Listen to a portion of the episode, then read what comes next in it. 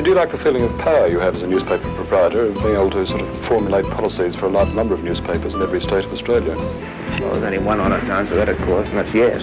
Of course one enjoys the feeling of power. The newspaper can create great controversies, stir up uh, arguments within the community, discussion, uh, can throw light on injustices, just as it can do the opposite. It can hide things uh, and be a great power for evil. It's not a perfect system, obviously, but can you think of a better one? Hello and welcome to episode 16 of Murdocracy, the podcast that keeps an eye on the news and influence of News Corp, the most influential media company in the Western world. All right, so normally this podcast is co hosted by myself and Cam Wilson, but uh, we took some time off during the holidays just to recover, recoup, and re energize. And Cam's holiday is still going on. In fact, he won't be back for another couple of weeks. So I thought instead of doing just the standard episodes, you know, just having talking about the big News Corp stories of the week and maybe getting a guest on, I'd take these two weeks that Cam is away to do something that I've been wanting to do for a while, and that is a deep dive on a single subject. That subject being, for this time at least, the history of News Corp. That's right, let's talk about the company that we spent so much time focusing on by actually looking at when it was started, how it was created, and then how it grew to become the monolith, the mega influence, the massive multinational uh, conglomeration, corporation, stakeholder, shareholder. I don't even know what do you call it. What uh, you know is it the great media company that has done so much and innovated so much and created so much in the world of media, new media, etc.? Or is it the source of all evil, the way some people on Twitter, social media, and critics of News Corp will most likely call it? I'm not here to provide judgment, at least not this episode. Instead, I'm going to provide you with a little bit of history. Look, here's the thing though the history, uh, it's a lot longer than I thought it would be. My plan was to knock this out in one episode and see what I can do for the next episode. However, in the researching and then the writing, this is going to be a two episode series. So, so, this right here is episode 16 of Murdocracy, but it is episode 1 of a two part History of News Corp special, which I hope you'll enjoy. So, if you like this one, do tune in next week for the second part, half, well, second half of News Corp's history, and then um, come back the week after next when we will have a return of Cam Wilson and myself doing a standard normal episode of Murdocracy, which I hope you will very much keep enjoying. So, before we look at what's in the public realm, I want to take a look at the mythology that News Corp creates for itself. So I headed over to the News Corp website, which is newscorp.com not .com.au.com. Um, and on the News Corp website, there is a section, the About Us section, which has a company bio. And I'm quoting here What started as a small newspaper in Australia in the 1920s has grown to comprise some of the world's most iconic brands in media and information, thanks to the leadership, creativity, and curiosity of Rupert Murdoch and his father, Sir Keith Murdoch. Curiosity is definitely the noun that sticks out over there. So, according to the timeline on the website, it all begins in 1785 in London. Which is weird, because as we'll find out in a bit, News Corp was originally founded in 1980 as a holding company for News Limited, which is where the Murdoch story begins, except News Limited wasn't created in 1785 either, but in 1923, and not in London, but in Adelaide. And as we all well know, nothing good ever comes out of Adelaide. But that's a story for another time. So, okay, look, let's look at the website history again. Well, it starts in 1785, right? In London, where the Daily Universal Register, a London newspaper with an ambitious name, is launched. That newspaper is renamed to The Times, a name the paper still carries today. From 1785, we jump to 1801, where there's a portrait on the website of a bastard orphan son of a whore and a Scotsman. Yes, that's right, I'm talking about US President Alexander Hamilton, who looks nothing like Lin Manuel Miranda in the painting. See, in 1801, the erstwhile president started a newspaper called New York Post.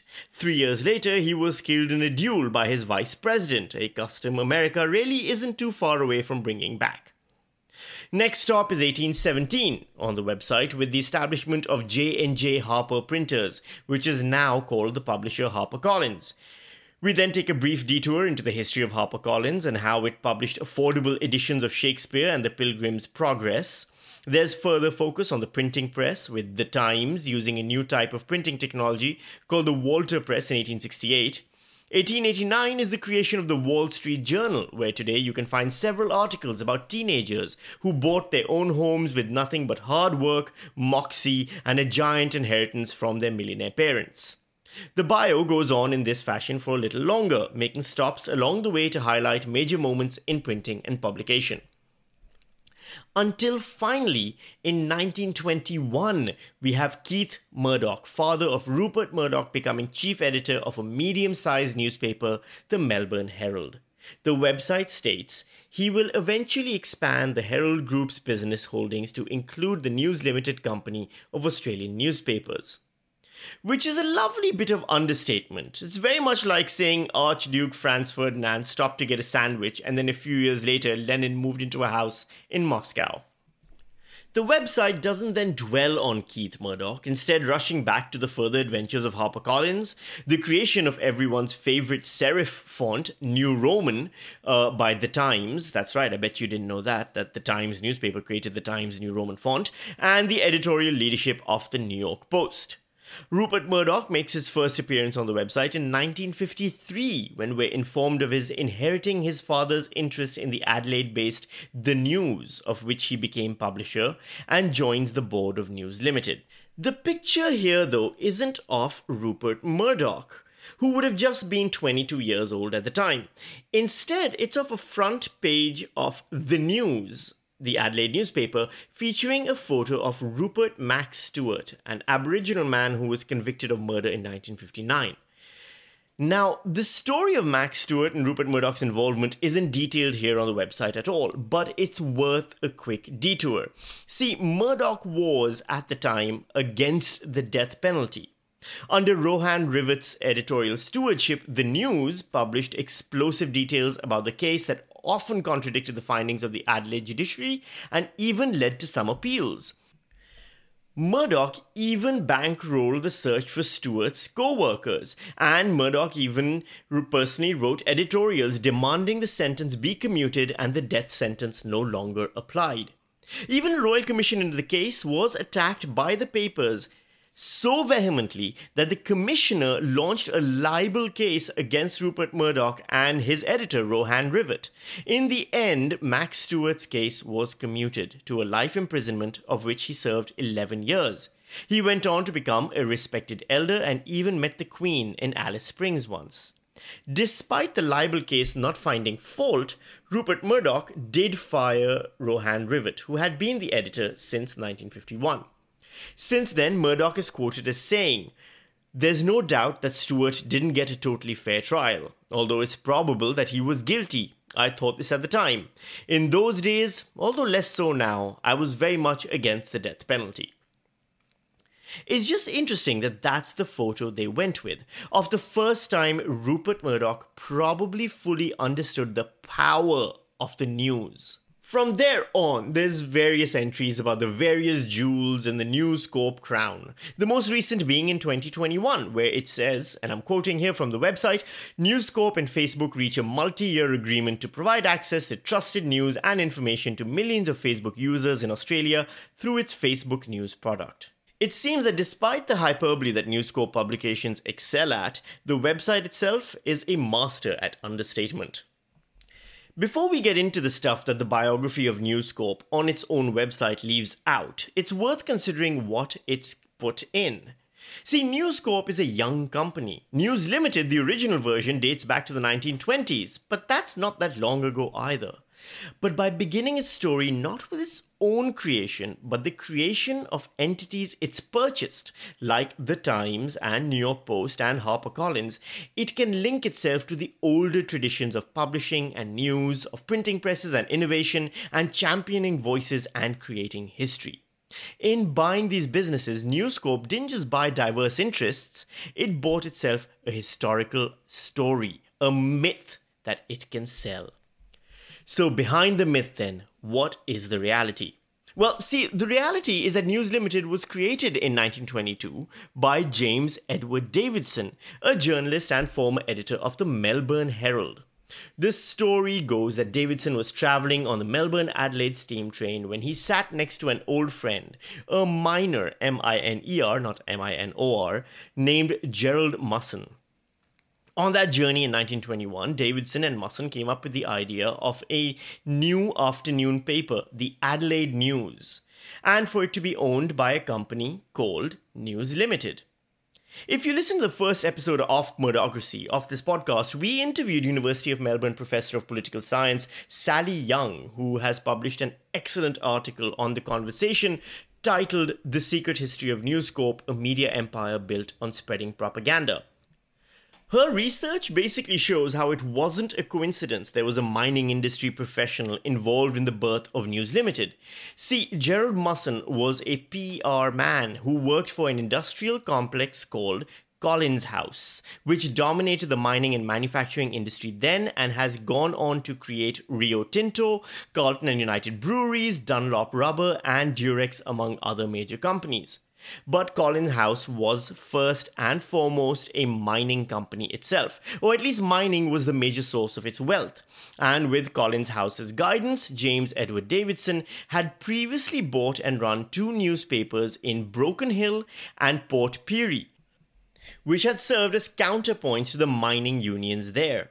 Basically, they were set up to break up union influence on the mines. In fact, the first shareholders list of News Limited featured many key people from Collins House.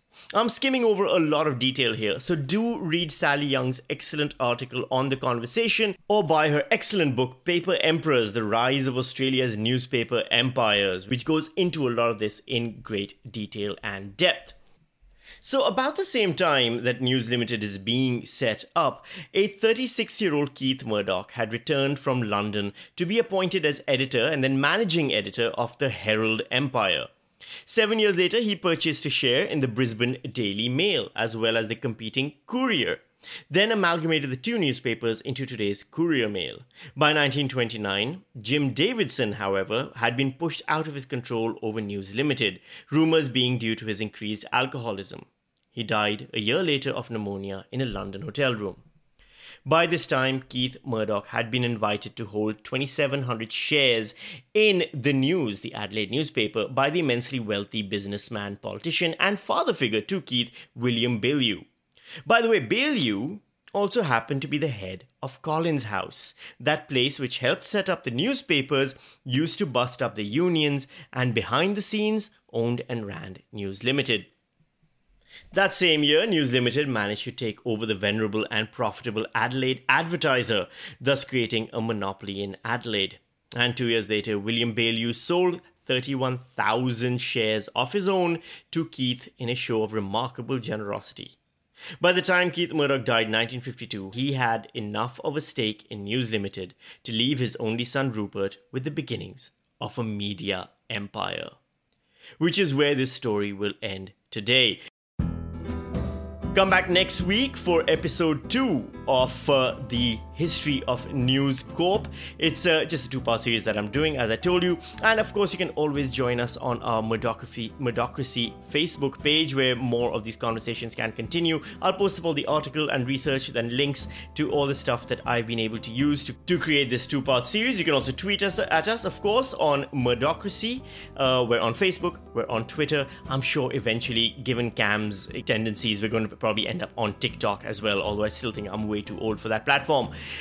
Please, love, please leave us your feedback. We love hearing from you and head over to our Patreon. That's patreon.com slash murdocracy to support the podcast. We've already gotten some lovely patrons who are helping us pay our bills and research money for this show. And any other support you send our way will be much appreciated. Otherwise, join me back here next week for part two of the history of News Corp. I need a better name for this. I need a catchier name for it. I'll come up with one by, by next week, I'm sure. And then a week after that, the return of Cameron Wilson. I'm Sami Shah. Thank you very much and take care.